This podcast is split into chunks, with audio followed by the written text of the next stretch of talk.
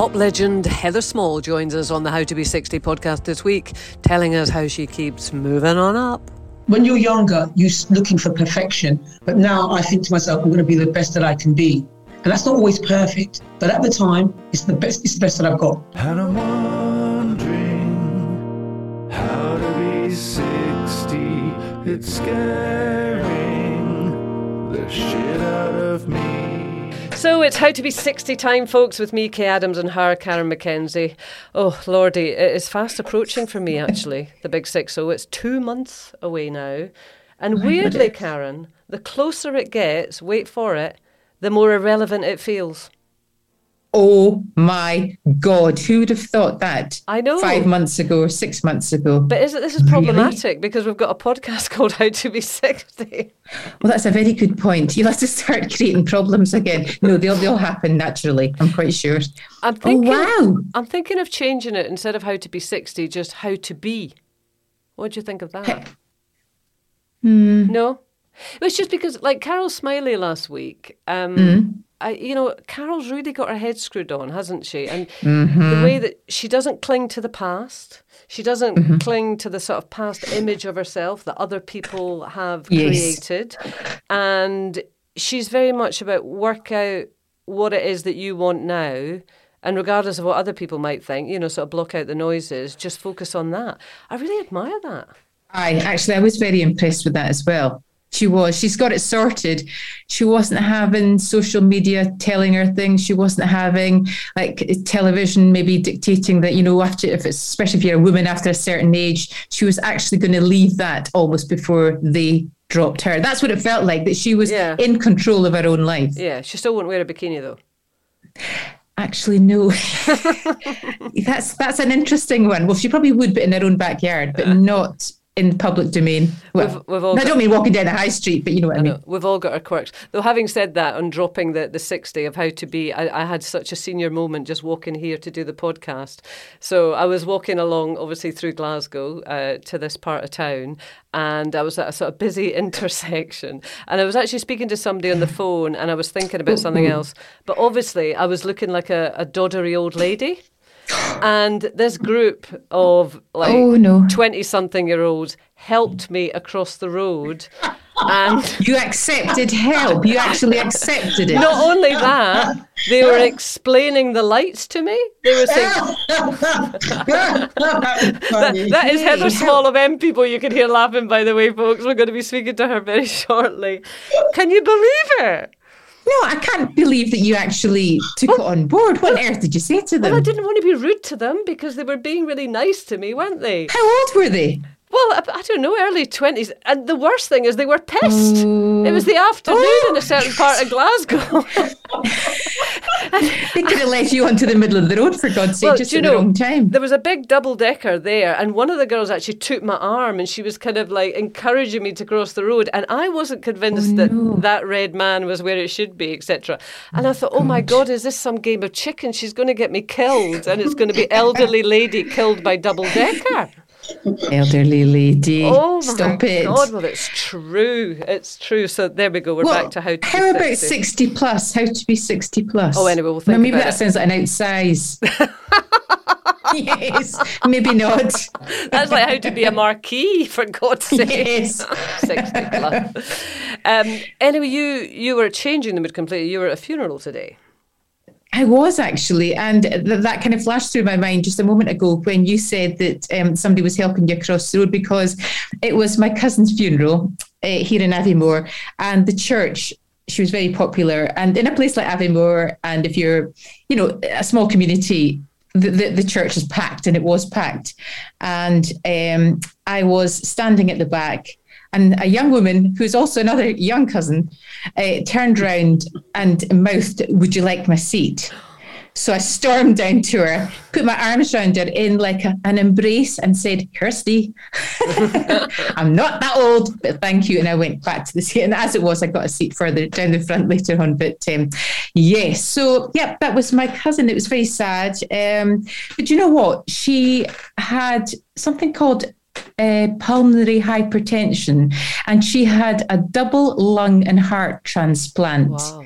Probably about um, seven, 2007 it was actually. And I think, I mean, double lung and heart is massive. And she went down to Newcastle to have this. I remember at the time, because you've got to be ill enough to merit the operation, you've got to be well enough to come through it. So it's a very, you know, mm. sensitive kind of balance. And I do remember, you know, she would get airlifted down because there would be, oh God, an accident and somebody, and then false alarm, back up again. And you can think what that would do to your system, getting all psyched up. Anyway, Janie had this operation, and I think the doctors gave her something like certainly between five and ten years and that's what 17 years ago or so but mm. so um yeah she's uh, yeah it was sad but you know it was a lovely it's a lovely service and mm. although it was in a church and i'm probably going to offend a lot of people now it felt very um like a very personal um almost like well non-religious it was mm. just it was really really lovely and and it's great i love how when you have these services about people funerals you find out a lot about them, even though they're relatives, you still find out about them. So, mm. yeah, it was a sad day, and but and unfortunately, it's the time that you see a lot of other friends and relatives that you've not seen forever, and you always say, "Oh God, we must get in touch." Da, da, da, you know, we must do this because they're from all parts of the country, and. Uh, you never do until the next mm. funeral. That's just life, isn't it? Or not? Was she a contemporary yeah. of yours? She was 68. Right, okay. Yeah. It's not old. She was in my sister's class at school. Yeah, no, that makes you think, doesn't it? 68, yeah. Mm. It's not old. Yeah. We've got a couple of emails before we speak to um, Heather. I'm really excited mm. about speaking to, to, Heather Small. For, I mean, I don't need to introduce her. Formerly of M People, now yeah. got a new album out, Colour My Life. Um, also had the dubious pleasure of having one of her hits played at the recent Tory oh, Party oh, conference. God, I know. Dying to know what you think about that. Um, but uh, anyway, you were talking about your sister. Heather has been in touch. She says she loves the podcast, but uh, can I say that every time I listen, I think, why is Kaye calling Karen the wrong name? Jeez. Oh, gosh, she doesn't. I thought Karen was Aggie. was Aggie. And I kept thinking, who are you kidding? That is Aggie. Only realising that they're sisters when she spoke about phoning her sister about an orgasm. As you do. Oh, for As God's you do. sakes. Keep up the good work. I don't know if that's the podcast or you phoning at Aggie about your orgasms. I have no idea. don't. Don't. Do you know, two people at church thought don't I was start Aggie telling today. Me, oh, I thought you were going to tell me an orgasm story from the church. No, no, no, no. I said to the minister, I said, excuse me, excuse me.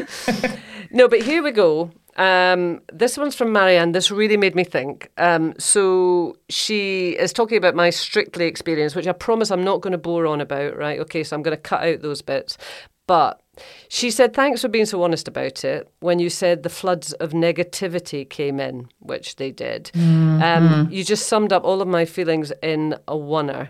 And then she says some nice things about me, which I'm not going to repeat because I'm embarrassed. Um, she said, It's funny, my mum. Learn was... to take a compliment. That's all I'm saying. Carry on. Shut up.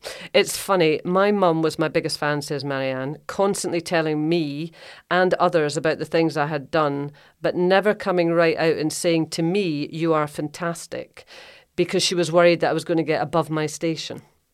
It's that thing, isn't it? She says, I never believed her and I doubted myself. And goodness, I can be so critical of my own beautiful daughter. And I get mm. so annoyed with myself because I'm just repeating the self doubt yes. that I have. Is it a cultural thing? Is it a decorum thing? Is it too mannerly? Or is it just a fear of of shining?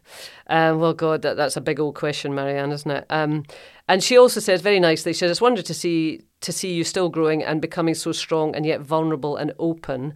I mm-hmm. guess the beauty of reaching our 50s and beyond when actually we don't care what anyone else thinks. It's just a shame it takes year of practice. Um, and so I thought that was such a nice email. I mean, two things the negativity. Why mm-hmm. do we mm-hmm. allow this to flood in? Is it more female? I don't know if it's more female. I thought and it was Scottish actually. Is Marianne from, does she say where she's from? No. Do you think it is. Scottish?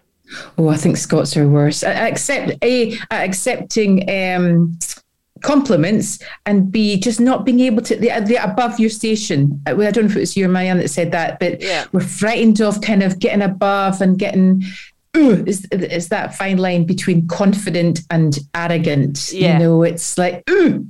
Yeah, yeah, it's a weird one. That's not not a good thing. And also, as you get older, being prepared to be vulnerable, and I really do relate to that. You. Do, you often find i mean i'm just obviously i'm looking for stories that we can talk about on the podcast and things and i've mm-hmm. noticed a number of people who get to kind of this age and it's like almost they have a, a sort of urge and compulsion to just share things about themselves that perhaps they wouldn't have shared before i don't know whether i don't know if there's just something kicks in because i've always been a very private person but as i get Yeah. older i think i'm more prepared to Are you now, to be honest well not that And, honest and on this podcast, so what can you reveal about yourself today that nobody else will know? Show us some of your vulnerable side. I just have, for God's sake. About the negativity. Is that not enough for so you? well, well, ex- well, tell us more then about that. I mean, em, em, embellish on your story. Well, you know, I, I said it last week, didn't I, about doing strictly that I kind of ballsed it up when I was put in that high pressure Yeah. situation because I allowed all this negativity to fl- flood God, into that's- my head. Yeah, yeah. Okay, I, I sorry, maybe I wasn't listening to you. Well, you don't Um, listen very much, to be fair, do you? Well, I no, I do listen. Then I get a wee bit bored. It's not that I get bored. I sort of drift off and think, and then I suppose I kind of worry about what you're going to ask me. So then I think, oh God, Well, I? on anyway, that- so On that, and this is really quick before we speak to, to Heather, but last week you were going on about the strictly curse, the strictly curse, and you were getting a bit sort of um, sort of Yeah, uncomfortable apologies. old lady about it, Right. perving on young men that I found just a bit odd. Um, and you know, excuse I. You're the one that was hanging on to Kai's elbow, like, oh, this will be the last time. Right. But there you go. I thought that was weird that you would even suggest that you know I would be attracted to a 27 year old man. And my friend Pauline, that sort of shush, my friend Pauline at the weekend was commenting on you saying, "I really like Karen, but." That is a bit odd, the way she keeps going on about the strictly curse. And there is a link here to the negativity. I think the reason that I react the way I do is for me at my age, the thought of being with a guy who's 27 it just turns my stomach because I think I would turn his stomach. I apologize, everyone. I'm being honest and vulnerable here. But you mm-hmm. think of the number of guys who are like 58 and are with a 27 year old woman, they never Exactly. worry about, will my gut, you know, turn her stomach, do they? Oh my God, that's if he can even see his what's below his gut. I know exactly. Exactly. They have no qualms about that at all. So you're actually kind of like it's saying it not repels you, whatever it is, because you're thinking it would repel him about you. Oh my God, this is so kind of like uh, wow. Let's bring in Heather. Let's bring in Heather. Heather, are we absolutely mental? How are you? I'm okay. I have to say, you have made me giggle. I don't even know where to start. Just start on Kaye. You'll have to ask me a question of some kind. I gather myself. Well, negativity. Do you allow negative thoughts to creep in, or are you good at repelling them? Do you think we're just being terrible? Is it a Scottish thing? Is it a female No, thing? Is it I a think- personal thing?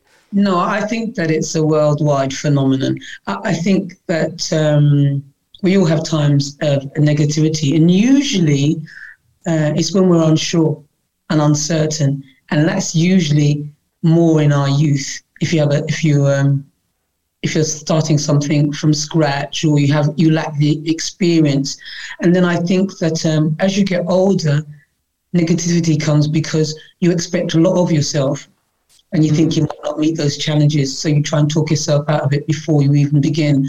Or if you don't get the result that you want, then you thought you can say to yourself, "Well, I knew it. I knew I wouldn't." And, and instead of saying, you know, it was a learning curve and moving on. I mean, we're all guilty of it, but I'm guilty of it less now that I am older. But um, I mean, if I went on stage and I'd sing like wrong one word, I'd absolutely, I'd berate myself for the entire evening. I couldn't sleep. And the last time I was on stage, or the time before last, I forgot to come in for the first part of the song, the first, the first verse.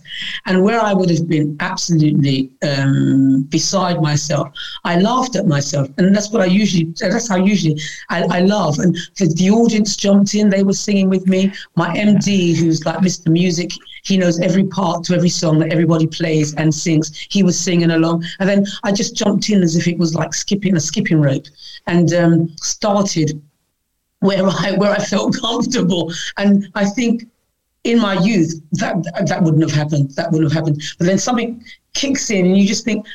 when something happens that's unexpected, it doesn't have to be a negative. It can be a, a, an experience, but it doesn't have to be negative. And we learn from everything. So you know what I've learned is that if I if I forget the words, the audience know it, so I'm all right. Yeah. Oh, that's nice. Heather, I just want to ask, what were you doing that you missed the first bit? I was, oh, I was having a good time on stage. I throw myself around. I like to jump around. I even talk a bit now to the audience. And so sometimes I get totally and utterly carried away. I'm in the moment. So it's forgivable, I, I think. It just, so do you think that is that, you know, as you've gone through your singing career, that you've realised that you're bloody good at what you do? Whereas maybe when you're younger, you're not so sure. Yeah, I think that what it is is that I'm better than I think I am, than I thought I ever was. And, you know, every time you go on stage or you do anything that you want to do, you have more experience and you have, I always say, more tools in the toolbox. So I know that whatever goes wrong on stage now, I can handle it. I did not know this in my youth. And I learned this in my youth because if something went wrong, I just handled it. But now I know for a fact that that's within my repertoire that uh, I can handle a situation. And I think that's for life, especially as you get older. You think, well, whatever happens, it might be upsetting, it might be joyous, or anything in between, but you can handle it. And that's always, that gives you confidence. That does give you confidence. And are you like that even in unfamiliar situations? In unfamiliar situations, I tr- I'm, no, I'm as nervous as anyone else, even in familiar situations. I'm talking about it like going on stage, but before I go on stage, I'm absolutely terrified. It's like Mm. terrifying. Still. And still. And before, you know, when I was younger, I had to, I wanted to build a reputation. Now I have a reputation to lose. so you never rest on your laurels. But that's a, but that's a good thing. But now I notice that I am nervous, but for a different reason. That I, well, for the same reasons really, that I might not meet my own standards. And usually that's what it comes in. You, your standards are so much higher than people expect of you. But if you want to be at the top of your game, whatever it is, well, and wherever you are in the hierarchy, is to be the best you that you you can be. So I don't want to get on stage and let anyone down, but particularly I don't want to let myself down. I want to walk on stage and off stage with a smile on my face, with um, some kind of um, triumphant kind of hurrah! Yes, we we mm. did it, and I gave the audience, you know, what they were expecting and more. Yeah. Is that not a bit Yeah, so, so not for exhausting? your back. I mean, Is what that- I've learned though is that when you're younger, you're looking for perfection. But now I think to myself, I'm going to be the best that I can be, and that's not always perfect. But at the time, it's the best. It's the best that I've got, and I have to be happy knowing that. And so there's a freedom in that. So when I go on stage now, I I don't let myself down because I think, well, I'm just going to do the best that I can do, give the audience as much as I can, and that's all I can ask of myself, and that's all anyone can ask of me. So uh, mm. I just think whatever happens, I'll deal with it. But mm. paramount is not only do the audience enjoy it, but that I enjoy it. Because there'd be times when I was younger and the nerves and all the expectation on myself, I'd go out on stage and it might be a great show, but I didn't enjoy it. Mm. Everyone else enjoyed it. And I've learned that the total, that everybody enjoying themselves is the best outcome. You know, I just en- to en- enjoying things is is isn't as easy as you know. I mean, funnily enough, I, I said I wouldn't bore on about Strictly, and I'm really not going to. But just when you said hmm. that, I mean, that hmm. was the one thing that everyone said to me: enjoy it, enjoy it. And I felt like saying, "Shut up! I'm shitting myself. I can't enjoy it." Oh. Yeah, and, and, and then you feel the pressure as well because you know everybody's everybody knows that you're not enjoying it. So then you feel that you have to do things to make people think that you're enjoying it rather than be in the moment. So you're so busy trying to let everybody else think that you're having a good time, so they will. You're appeasing everyone else, and that's what you learn as well. That it's not about appeasing people. You know, if you if I feel nervous, I say I'm feeling nervous. If I'm not happy, I say I'm not happy. And when but when I am happy, I say I'm happy. You know, I just I'm just honest with my feelings now. Honest and with, with myself, I'm honest with my feelings, but I haven't always been with other people because I was quite shy. And I always thought, you know, if people knew too much about you, that it would always be a stick for them to beat you with. And that's another thing, you know, you can be honest, but there are certain situations where you don't feel safe to be honest. But when you grow into yourself and um, you're able to combat any kind of negative force that comes your way, not always your own negative thoughts, but I will always stand up for myself. Um, and I always have done. And I think that that's another, that's like a superpower Hmm. Well, funny that fits into to Marianne's email, doesn't it? You know, when she was talking about, you know, as you get older into your fifties, you you're still growing, but able to be vulnerable and open. So you Hmm. you have felt that, have you, as you've got older? Yeah. Been able to because be it's- you care less what people think. I mean, I'm not going to please everybody, but I'm certainly going to please myself. I can please myself, you know, and especially in the society that we live in. We're taught as women not to please ourselves, that we must put everything and everyone before ourselves, and that if we do put ourselves first at any time, you're selfish. And I've had to fight that a lot, you know, that feeling of being selfish because I had to, I wanted to take care of myself. And I think as you get older, especially if you're female, that um, you realize that taking care of yourself is beneficial not only to you but to everyone around you. So, uh, So when, when did you encounter that then? When you were younger? oh no, no, no! This is maybe like last year. Oh, all right, okay. Well, Mm. no, but I mean that feeling that you people perhaps perceived you being selfish because you were taking control of. Oh no, definitely when you're younger, because we're told that we're supposed to be handmaidens. We're not supposed to wear the crown. We're supposed to polish it. Do you think? I agree with you as it happened. Well, wait, yes, as women, and um, especially when I was growing up, of course, of course. I mean, just you can just look back to TV shows, you know, from from race to to to to, to uh, gender. It's all it's all biased, and it's not biased in my favor. Hmm. So you have to learn that um, sometimes people will say and do things, and it's not for your benefit, and you have to sieve that those those things out. Yeah, and you, and you have to call it out as well. You can't be afraid, or or you know. And sometimes you know you could be you could be quaking in your boots, but I found that if I don't say anything, I'm mad with myself. And really, I should have redirected my upset and hurt. And you know, I never swear and I don't raise my voice, but I let it be known that um, you know, certain things are not acceptable. And I think as a and, and when I speak to a lot of young people, um, it, be, it could be girls, it could be young vulnerable um, boys, but it's to let them know that they matter and how they feel and what they have to say matters, and that it's not for anyone just kind of trample your feelings. And that happened to me such a lot at school, my feelings being trampled. And when I tried to address it, we were just because the teachers had the power, we didn't. They just label us as troublemakers and they'd say things like, well, you'll be on detention or you'll be suspended. And you just had no recourse. You just didn't have anyone to say, oh, that was unfair. And sometimes, so so you you learn to say for yourself that a situation is unfair. And I think that a lot of women um, have to learn that as they get older. But I want I want young girls to know that from the jump, from the absolute get go. Was that? Do you think that was on reflection, gender related, race related? Oh, it's, it's, it's all of the above. It's all of the above. But, you know, we've all been um, maligned for some reason because there's always something that people don't, don't like. And if you don't build your character, they can blow you off course. So I made up my mind a long time ago that there were certain things that I wanted, whether people wanted them for me or not. And that's why I was shy, I think, because I didn't tell a lot of people about my ambitions and what I wanted because uh, I didn't want somebody to try and put me off course. Because while people are putting you, trying to put you off course, then you're trying to right yourself. Whereas if you just know your course and take it, you know, there's no, there's not that many obstacles. God, you, I mean, you must have been a very self assured young woman. You know, that takes a lot of confidence.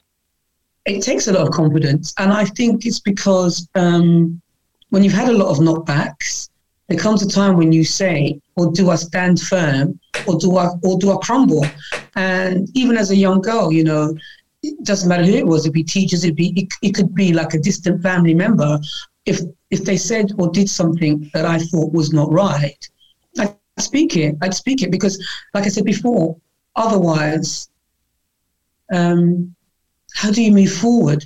How do you move forward in yourself? And those are the kinds of things that help build negative thoughts. I didn't stand up for myself. And then, you know, you give people this this adage, you give people an inch and they take a mile. Mm. And you know, so when somebody does, I come, I come down like a sledgehammer first and foremost. Honestly, I'm, I, I do. I'm nice. I love people, but there's always that one that will take, and it could be somebody who's really close to you or not but you have to deal with them in the same way. like they're not. but that is something that a lot of women would be shy of. And I'm, I'm saying, mm. I, I mm. you know, I'm not excluding men from this, but obviously I'm not a guy, no. so I can't say yeah. how a guy would feel. But, mm. but for fear of being seen as stroppy or, you know, one of those. Yeah, the thing is, you know. the thing is, you see, um, you know, for a lot of females, and even to, to, to, this to this day, the first thing they'll say when a woman stands up for herself is that she's mad, you know, and that she's delusional. And you know, when you get to a place where you really don't care what people think, but you know that you're right because it's the right thing to do for you, those labels they don't stick. They don't stick. And when people realize that they don't stick, they don't use them anymore. Mm-hmm. And, and and it is hard. It's hard for women to stand up for themselves. But you know, you you you get an ally. You have a strong. I'm somebody's strong friend, you know. And um, when people come to me, and a lot of women come to me, speak to me, and they say, "Oh my goodness," and, and they say to me, "Well, how would you deal with a certain situation?" Or I've had a lot of women say to me, "Oh, I channel my Heather." And I think good. I think good. You channel me because um, yeah, I don't I don't take any prisoners. No, and and I'm very uh, on women's side. I am, and and I I, I love everybody. I love everybody, but we live in a society that doesn't treat everybody equally. Mm. And sometimes you have to do and say things that will address that and give a bit more equilibrium. Mm. but you it, two look stunned. No, no, I'm not. I'm thinking. I, no, I, I can't believe I've frightened you both. No, no, no. I, no, not at all. I'm thinking you're making me think um, because I admire that very much. But I'm thinking it's tiring. You know what people say to me? You know, do you have to fight every battle? And um, I'm like, yes, because there's certain battles I know that I can fight and I'm eloquent at fighting. And then somebody else will take up baton for something else. So we band together and, you know, we do it for each other. So I go somewhere and I think, you know what, the next time you see a woman like me or you see a woman full stop, you won't try that because, you know, you're not going to get the reaction that you think. You will be more respectful because you don't know what's going to come out uh, mm. to, to bite you. So uh, not literally, because like I say, um, I charge. Yeah. So um, uh, yeah, so that people know that there are certain things that are not acceptable. You know, you just, you, I just think you have to take courage in your hands, especially when you know you're right. Yeah. You know, and I'm not saying in a moral sense about being right, that it's right for you, not being selfish, you're not maligning anyone else, you're not grinding down anyone else, but at the same time, that should not happen to you. Um, at the Platinum Jubilee, you were invited to to be involved as, as part of a national treasure group.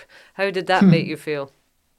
You know, I was surprised. I was really surprised. And because I spent my childhood thinking, where do I belong? And, you know, being told to go back home. And, and then things happen and you're invited to um, the Jubilee to be a national treasure. And I thought, should I do it? And, you know, and I thought, well, you know what? I will because I do belong. This is where I was born and bred. My mother, my mother absolutely adores the Queen. And she said to me, it would be really rude, Heather, if you didn't go. And, and, one thing I don't like to be is rude. And I don't like to upset my mother. so I was going to be on that bus. but you know what? I had an absolutely fantastic day. And, you know, we're talking about women who are strong and been the matriarch and people look up to. And, you know, whatever you think about the monarchy, the Queen was um, such a person. So um, yeah, I felt I felt I felt um, humbled when I got on the bus and we went down the mall and all people are waving and and just celebrating. Um, because that togetherness and community, I love that. Mm-hmm. Did it make you reflect, though, uh, you know, on the sort of arc of your life? You know, talking as a, as a child, wondering did you belong? Perhaps teachers and, and other authority figures um, mm. underestimating you. Um, and then here you are at the age of, I think you're 57 now, aren't you, Heather? Is that right? I am you 57. Know, being lauded as a national treasure. You must have kind of thought, oh, there you go, there's a journey that is a journey, and you know, it, and and it did make me feel good because you know, growing up when people say no, you can't, and you think to yourself, yes, I can, and yes, I will. There comes a point where um, something happens, And there's been a few, like playing at Glastonbury, and you think, yeah, you know what, this is one for my music teacher. so, um, uh, yeah, because I always say the best revenge, be happy, be successful. And, you know, being a national treasure made me happy, and it, and it, and it felt like success. Did it? So it felt mm-hmm. good?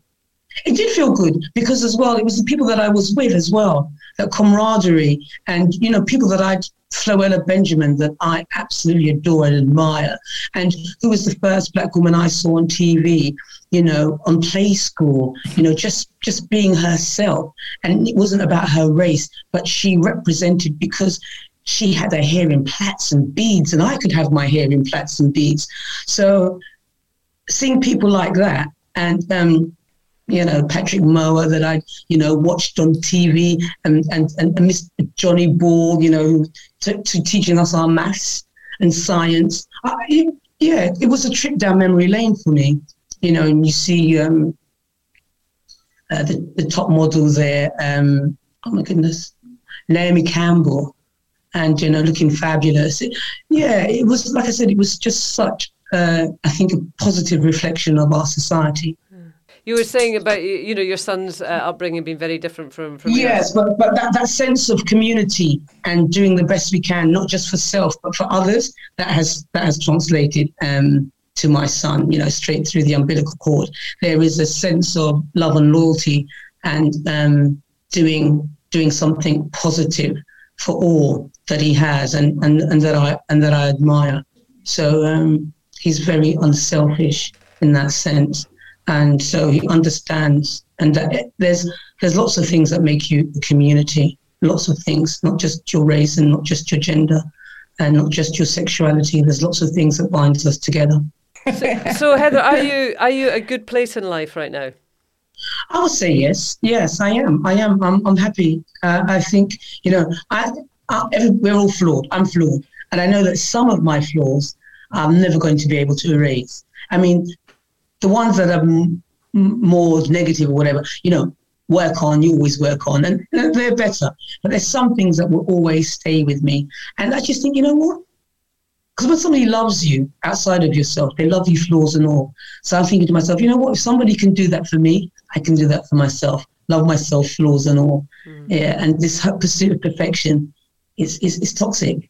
So it's, what- it's not, you know, it, it, it can drive you literally lose your mind. So um, I think to myself, you know, as I am not perfect, I work on myself, and um, but I have have good people in my life. I have people that I I love and adore, and that you know it's reciprocated. And so I think whatever's wrong with me, it's not so bad. Hmm. Um, mm-hmm. Listen, we, we play a little game of bingo here, which is 50 random questions. Oh, um, 50? No, do you know all 50, and we just pick a number. So here we oh, go. Okay. Number three, are you in love? Uh, I would have to say yes. I am in love. Yes, I'm in love with uh, a third party, not just myself. and not the dog.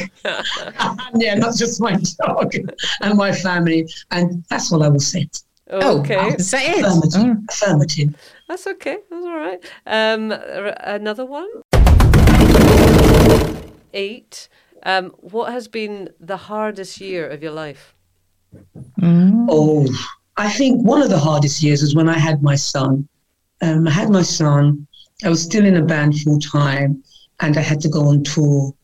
That was really quite difficult. And I went to work when he was about six weeks old, and I recorded the album in a home studio, but not my home, in one of the guys' homes. And um, it was hard. And then I took him on tour, and that was even harder. So between singing a track, I'd go downstairs and breastfeed my son.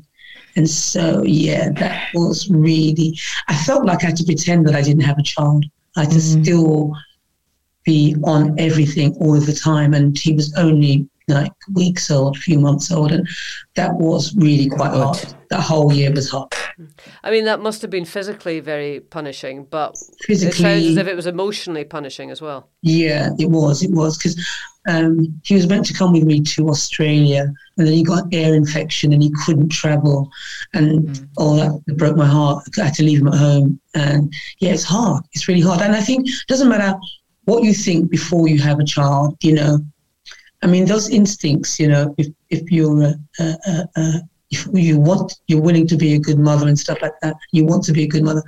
They kick in. They kick in, and you know. Sometimes I remember reading something that said, "Oh, what happened to Heather Small? She had a child, and we didn't see her again." And I thought, you know, I've always been working, but don't don't denigrate me for putting my child first. You know, how dare you? And um, there's a lot of women who put their their, their children first, and um, there's no shame in that because you know they're the next generation. And out of all the things that I've done, having my son and seeing the person he's turned out to be has been the most rewarding. Were you were you conflicted in that at any time because you you had this at that point you know a career that was like exploding and then obviously the demands a, little bit no Not conflict no conflict Not, not at all. I was always going to have my son and and try and maintain my career. But you know, it's at different levels, isn't it? You know, if you're if you're a full time carer for somebody, um, their needs come first. And I did employ a nanny, but there's only so much a nanny can do, or you want a nanny to do. So I did have help because my mother was there, but you know, I'm the mother, you know, and and I didn't want to be in a position whereby I didn't know my son or he didn't know me, uh, but I know every nook and cranny of his behavior and his face. You know, I can tell when no one else can that he's happy, disappointed, or elated. um, listen Heather thank you so much for your time it's been a pleasure. I really really do appreciate it it's been really lovely I was going to talk about more about being um, coming up to 60s and it being more than tenor ladies and hot sweats. Well, yeah, no, and it's funny because the, the, the podcast has kind of evolved a bit because I've got this obsession about being 60. But as we've spoken to more people, that number has become less important, as I said at the beginning. Yeah. You know, and I wouldn't swap all the all the wisdom I have now and you know the, the fearlessness I have now for, for, for my youth. Absolutely not. you That's wouldn't? funny actually, because that's one of the questions in the bingo, I think, isn't it? 60 or 16? Oh hell no! Sixty every day. Really? Sixty every day. hmm So you have no qualms about the aging process at all? Not at all. Not at all. Yeah, and um, I, yeah, I'd be lucky if somebody gets up and gives me a seat. People there that. And expect me to get up and give them seats. But I mean, you know, given your business, you know, being a, a performer, you know, Hmm. um, you could potentially get into all of these insecurities about, oh my God, do I look like a rock star anymore? Do people see me as a rock star anymore? You don't let that come in? it's not really about being a rock star. I, I think, you know, when you're young and you, you just want to be a pop star, that's one thing. But to have longevity and to have a career, you know, you go in, you know, I'm a musician, I'm a music maker, I'm a singer. And so that's the titles that I give myself. And, you know, I had my pop star moment and listen, I enjoyed it immensely. But my, my elder woman, stateswoman, grandma mm. of pop, I'm good with it too because I know I can still go on stage and have the best time. And that now I have the knowledge and wisdom to pass on. I've got something that I can I can leave with a, a younger generation of musicians. Oh, When are you on stage next? Uh, that's going to be for the Terrence Higgins Fund. Actually, it's their um, big birthday, and so I'm going to be singing. Yeah, at uh, Shoreditch Town Hall this this weekend. listen- it never stops. Lovely. I, I, stops. I can't think of a better way to end because Lovely. that was a you know the perfect um, rallying call for for the aging process. So thanks so much. You're so sorted, Heather Small. You are so sorted. I Uh, don't know. yeah, you are. But Like- I, I like to have fun. I like to have fun, and you know, there's things that will worry you, of course, of course. But you know, um, the only thing you can't come back from is death. Yep. Yeah, Yeah. absolutely, absolutely. What's this to say on that note? On that, know. On that note, yeah, well, in, in Scotland we would say you're a long time deed. That's what we would. So I guess right, it's the same right. thing. So enjoy it. Enjoy it. Good. Thank you, ladies. Take care. Bye. Thank you. Nice to meet you, Bye-bye. Heather. Bye. Bye. Bye. Just in case you're wondering about the background noises, tonight I am recording this from the sleeper train heading down to London. Um, do keep your emails coming in. We absolutely love them. Uh, the address is podcast at htb60.com. And if you've got any at all for Tracey Cox, our uh, sex and relationships expert who's coming up in a couple of weeks, then please do fire them over and we'll chat about them to Tracey. If you don't want to use your own name, that's absolutely fine. To be perfectly honest, Karen and I forget our own names regularly. Uh, see you next week.